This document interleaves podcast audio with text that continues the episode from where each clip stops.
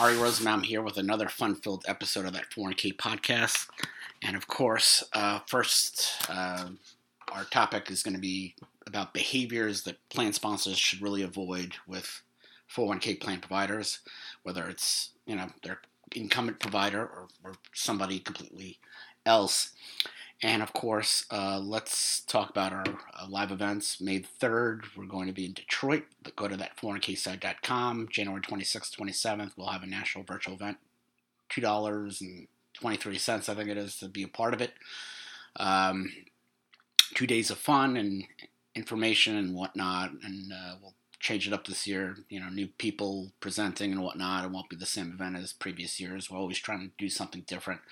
And of course, the running joke is we going to have providers that uh, you can't find anywhere else. Uh, you know, the, my biggest joke about the national events um, uh, is uh, it's always the same five to ten speakers, but uh, that's just my uh, warped sense of humor. Anyway, I, am recording this on a Friday. It's just one of those funny things when you have a holiday on the Monday, which was Columbus Day. I'm involved with you know the kids and doing what they need to do, and it just kind of threw the whole week off. So usually on Friday mornings, I'll I'll record on a Tuesday, Friday morning, just you know share it on Twitter and LinkedIn, and I had a senior moment because I go into the podcasting website to share it, and all of a sudden I realized there wasn't an episode recorded. So we're doing this on a Friday. We'll get it up as soon as possible, but. Um, it's just uh, just one of those things where the week uh, gets away from you, and it's not going to be fun. Um, first, I mean, the second week in November, you got Election Day, which kids have a day off, and then they I think on that Friday they have Veterans Day or Armistice Day for World War One um, on the 11th. So that's that's not going to be fun either. So hopefully uh, that week I'll be able to get my uh, crap together and uh, maybe record on a Monday or whatever and avoid uh, what, what, transpired this morning. But anyway, um, when it comes to behaviors and avoidance, I, I, always, I'm always kind of frank and honest. I, I try to treat people the way I want to be treated. Um, you treat people with respect. You, you, 99% of the time, you get it back. Um, you treat people well, and, and, and you know, um, uh, you'll get it back. Sometimes sometimes you don't. Um, and you know, I'm the type of person who always remember all the good people. I mean, last week we, we did an episode. I, I did an episode about Rich Lorita and what you know had a had a great uh, you know uh, effect on my career and whatnot. And a lot of the things that you know he taught me, he, he wasn't actually teaching me. It's just the way he acted and the way he developed relationships kind of opened up my eyes that uh, I wish they uh, had taught me networking in law school. Uh, I would have probably gone farther in my career earlier. But um, you know, you you remember all the good people, and then you know, if you know my writings, you'll know about the bad people. Um, you know, the people who you know backstabbers at work, the impossible bosses like uh, Lois at the law firm. Um, you remember that, and sometimes you dwell on it. Um, but um, again, um, I won't let. I, I, think it's important to you know not be jaded, not be so negative, and this is coming from some somebody who was a former pessimist. That uh, you should never let the behavior of others affect you know your behavior in the future. You get conned, you get ripped off. You work with uh, you replace Matt Hutchinson as a fiduciary uh, and get sued for it. Um, you know, speaking from personal experience, you just you deal with it, you accept it, but you don't let that kind of negativity and whatnot change your behavior. And I think it's important that plan sponsors act a certain way um, with plan providers. And, and again, there, there's some very bad plan plan providers, but overall, uh, most are, are good. Most are good. Most are decent. Most are professional. And I always think that, you know, again, one of my favorite comedians of all time is Rodney Dangerfield, just because of Caddyshack and Back to School, but he also had a great comedy act. And like Rodney Dangerfield, I think retirement plan providers don't really get the respect um, that they deserve.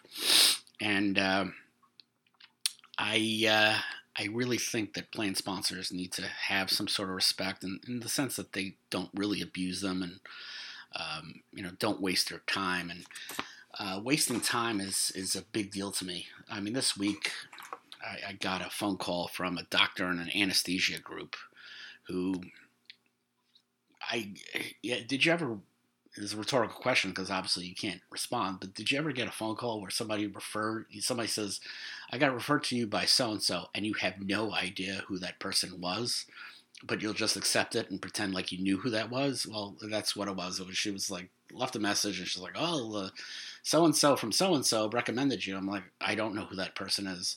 I've never heard that name before. But anyway,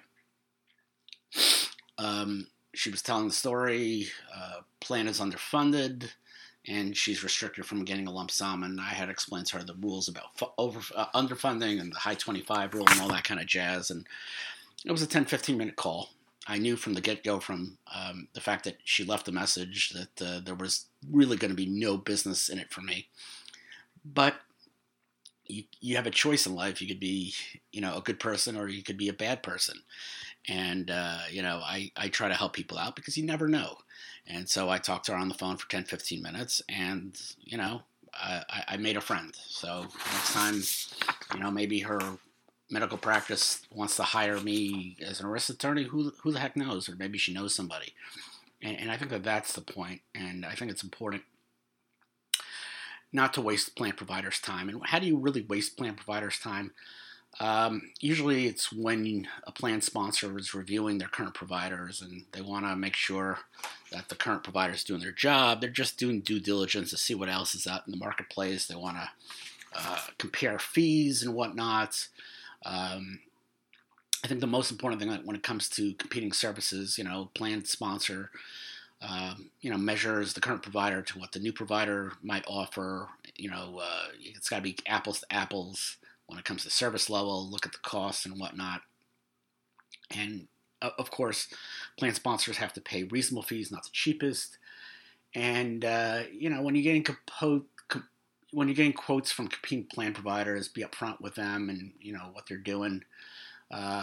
I think uh, I've always said that the two worst things you give people are false praise and false hope. And I think it's very, very, I think it's really, really honest. Um, many years ago, when I was at that law firm that I speak so glowingly about, that sarcasm, pal, um, I was working on a collective bargaining, you know, Taft Hartley union plan in, in, in the supermarket business. And um, they liked um, they liked the current actuary, and they needed to you know benchmark fees. And I knew a very, very good actuarial group in Garden City who I've talked about a lot, where they got purchased and all the good people that I liked about it left.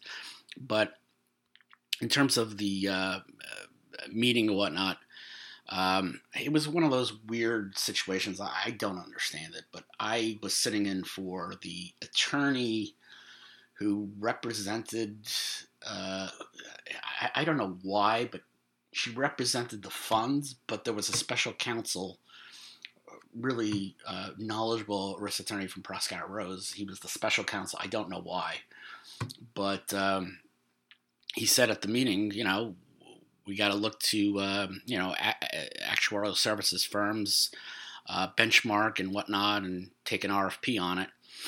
And I came up with the name of the company that you know I respected and whatnot, and I thought it was going to be a fair process. And of course, I found out that it was a rigged process, and they really didn't want my recommendation.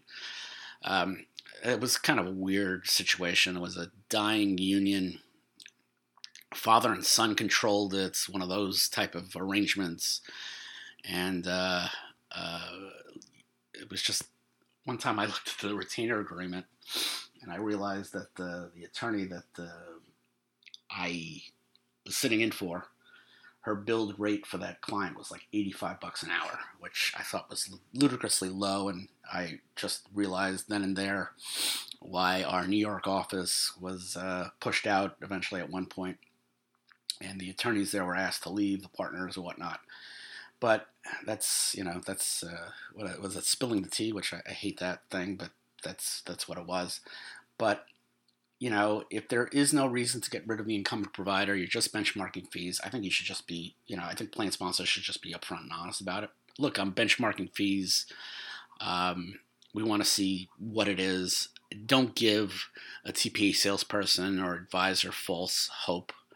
Um, you do that and you string them along, they're just going to waste your waste their time by calling you every two to three months and whatnot. And you know, in my opinion, um, you know, time is a really valuable commodity for anyone in, in, business. So be mindful of that when you know you're looking for plan providers and trying to gauge the uh, costs of their services. Um, again, I have a policy, or you know, listen, I, I spent 10, 10, minutes on the phone with this anesthesiologist because you know you got to pay it forward and hope good things come out of helping others. But I want to say, in, in, 12 years I've had practice, I probably count one hand the people that wasted my time. Uh, I, don't even think I have five fingers for that. I, I, I remember the one advisor in Pennsylvania, and if today is 2022, I want to say he maybe 2012 or whatever it was, or 2013. He called me up. Oh, I'm really interested in your services, and oh, you do this retirement plan tune-up review. I, would love to work with you on it. Can you do one for free? And of course, if you ever heard the story, I did it for free. In in uh, I didn't hear from the advisor ever again, except for the fact that about two years ago he wanted me to give a free uh, seminar or whatever to help him get clients. And, and needless to say, uh, that didn't go anywhere, and I wasn't going to help him out. But uh, time is money, and I think it's important that plan sponsors realize that they don't waste the time of plan providers. Next, um, I think plan sponsors with working their incumbent plan providers, they need to accept responsibility for their own mistakes. Um, there are a lot of things where things go wrong, and it's the plan provider's fault. It could be the TPA, you know, doing a compliance test incorrectly, misinterpretation of the plan document. Um, you know, if uh, a plan sponsor is late with salary deferrals, it's not the TPA's fault. Ultimately, uh, I mean, you know, listen, if a TPA sees you know two months of no deferrals, well, they should have asked the question. But ultimately, it's the plan sponsor's responsibility. And I think it's important that you know if a plan sponsor provides, for example, incorrect information to the TPA, it's their fault. There's so many times um, where the plan sponsor is going to blame uh, the TPA for something that the plan sponsor did, and there have been situations where I actually represented the client, the plan sponsor client, working with a TPA, and I disagreed with them, and I wasn't going to hold the TPA responsible for it. Um, even as a plan fiduciary um, uh, of a PEP, um, I told the story of um, the, the, interesting story about a former employee, CFO of one of the adopting employers, and he claimed he didn't get the notices when his plan transitioned to my PEP, and there was a blackout notice and whatnot, and it was a whole to do. And he's demanding three thousand dollars, or he's going to go to the DOL. Um, and the plan providers uh, that I work with, um, TPA and, and, you know, uh, custodian and all that stuff, they asked for my guidance, and I and I said to them, uh, I don't want you to pay that three thousand dollars. It's not your fault. Uh, the guy got the blackout notice. Uh, the guy is ridiculous, and uh, there's no, you know, loss. Um, there's no sustainable loss where he can go against anybody. And I said I would be offended actually if you settled with him. It's like it wasn't my money, but from a, a standpoint, um, you know, I know when people are aggrieved, and I know when people are taken advantage. And this was situation was this was not a plan participant that was taken advantage of. He was trying to take advantage of us and our gullibility. And I told him, no, don't do that.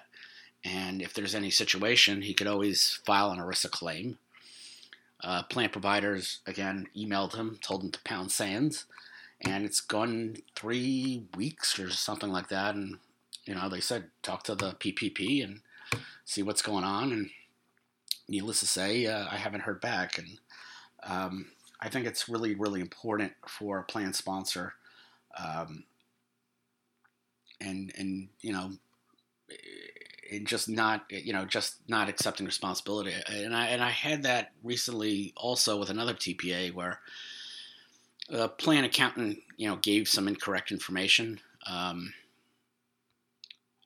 the the the accountant. It was a situation with a, a, a DB and a 401k plan, and the uh, the, the the plan sponsor's accountant uh, incorrectly used.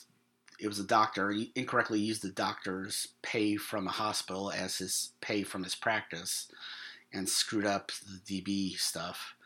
And um, you know, the advisor on the plan wanted to blame the TPA, and um, I had to be upfront with the plan sponsor and say, listen, this was your fault. You can't hold the actuary responsible. Uh, you know, clients pay me to represent them, but I, it's not going to change how, you know, my view doesn't change on who's paying my paycheck. I'm going to give them the frank and honest view of what's going on, what they can get.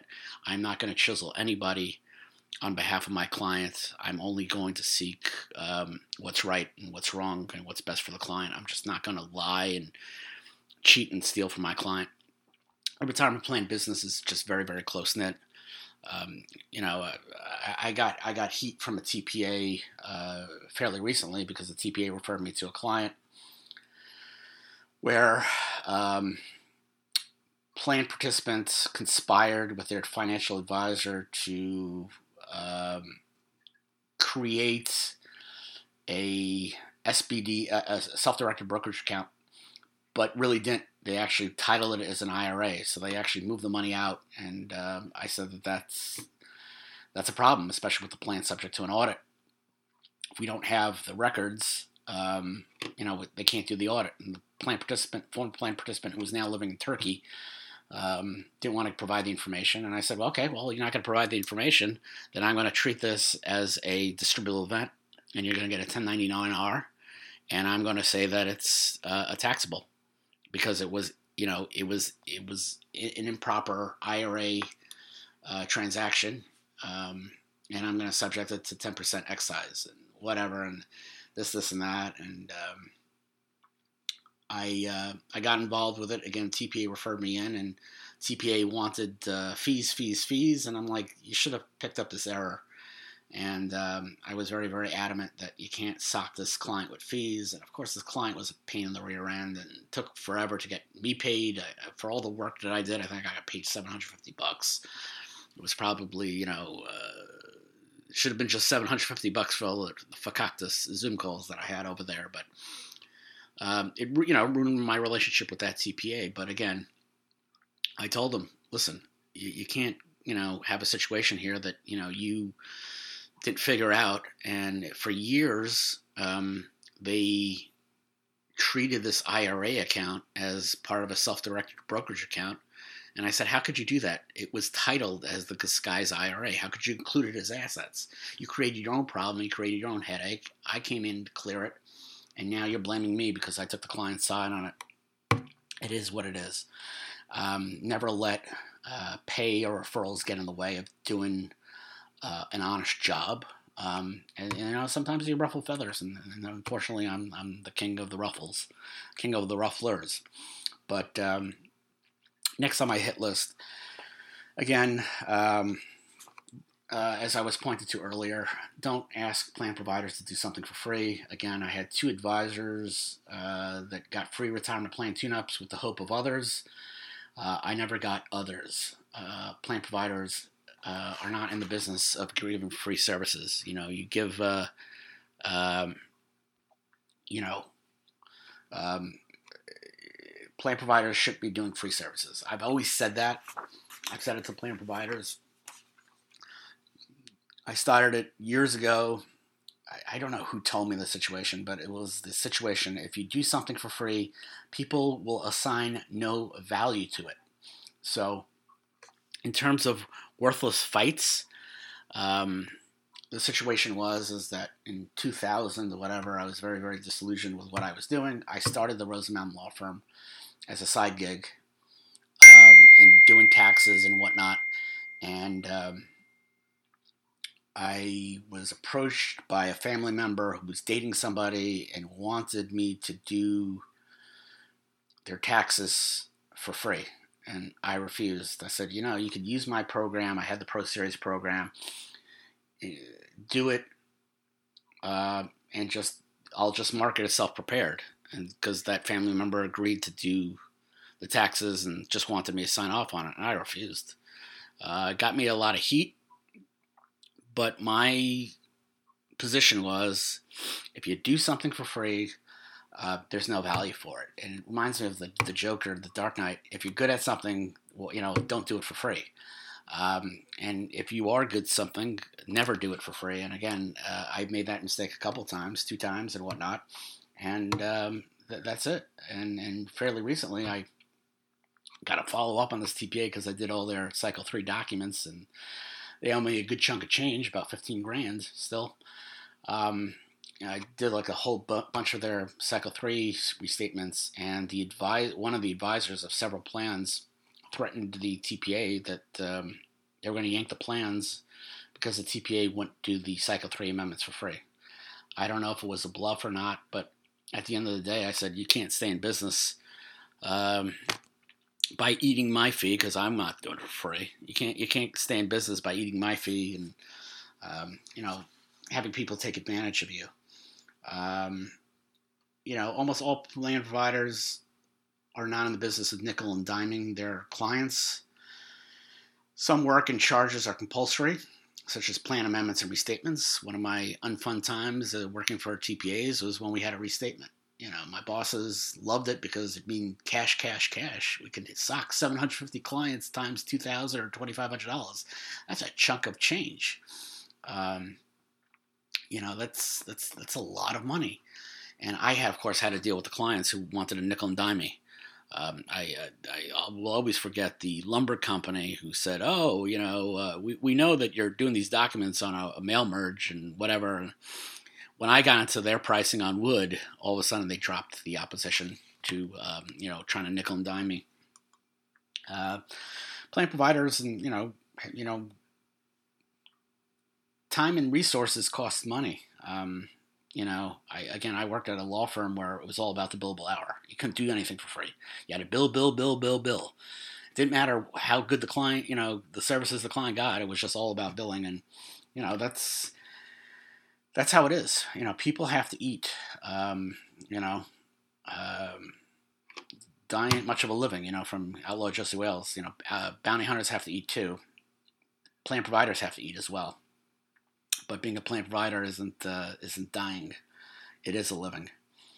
Um, next, uh, another behavior to avoid is getting in the way of uh, plan providers' work. I had a good friend of mine, still do, Rich Cole, and uh, he was how do I say this nicely? Uh, he had a little erratic behavior. He he was a larger than life character in my life, and uh,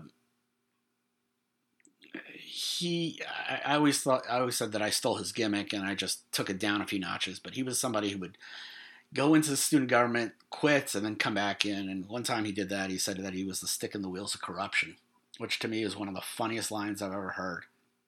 And I've been ripping him off. Uh, I've always said that for 25 plus years in terms of you know speaking out and being frank and honest. I remember one time he uh, he had posters of himself that he created, and it says, Ask Richard Voracious Cole about the truth. And of course, I, I think most people at Centerbrook didn't know what Voracious was, uh, but it, it, was just very, very hilarious. And, um, you know, he had a great gimmick. I, I, think if Stone Cold Steve Austin was a uh, college student at Stony Brook, that's the, that would be Rich Cole. But uh, um, for plan sponsors, they shouldn't be the stick in the wheels of progress. So again, stealing that line from Rich Cole, they have a job to do, and um, plan sponsors pay them for that. So if they're screwing up and causing a 5,500 delay, that's a problem. Uh, fiduciary meetings, uh, too many plan sponsors push it off and don't want to do it. They don't want to sit. They think somehow it's like going to the dentist or whatnot. And uh, I think the best thing they can do uh, plan sponsors to get out of the way of the work of plan providers and let plan providers do their job and not and not uh, you know just being in the way. Um, you know, we, and we know that we, we see October fifteenth is, is is right upon us, or October seventeenth is right upon us. Last but not least, uh, again, like I said, I, I, treat people the way I want to be treated. Um, and, and like I said, 99% of the time it works out well. You know, I, I, had that range war with the TPA who wanted to charge my plan um, half the annual fee for 5500 in compliance testing that they already paid for. Um, I think there's no point uh, in treating plan providers disrespectfully unless they warrant it. Listen, I, I think that you know if the guy you know uh, of that TPA, I mean, what a I just I, I couldn't believe the the, ta- the the path he took. I anticipated that could have been the thing, but I thought, you know, nine times out of ten, don't deal you know, when you're dealing with an ERISA attorney who mentions the word DOL. I think it's time to back down, and, and he went, and you know, you're dealing with an off-the-wall narcissist. This is this is what happens. But uh, there are ways to deal with plan provider errors without looking like a bully. You know, when you're angry, um, there's no point in yelling or, or, or screaming or crying or this, this, and that. You deal with it and you just deal it with professionally.